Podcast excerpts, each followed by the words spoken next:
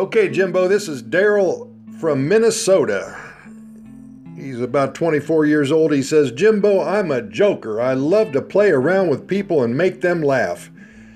But you know, I think I overdo it sometimes. How can I control myself? It's like an obsession with me. Help me out, Jimbo. Well, Daryl, it sounds like uh, you're enjoying what you do.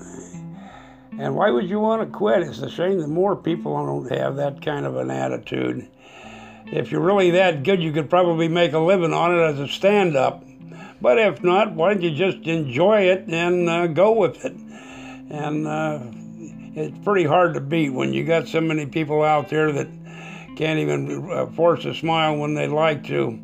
I, I wouldn't stop. I'd, I'd just go with what you got and enjoy it. That's my advice, anyway.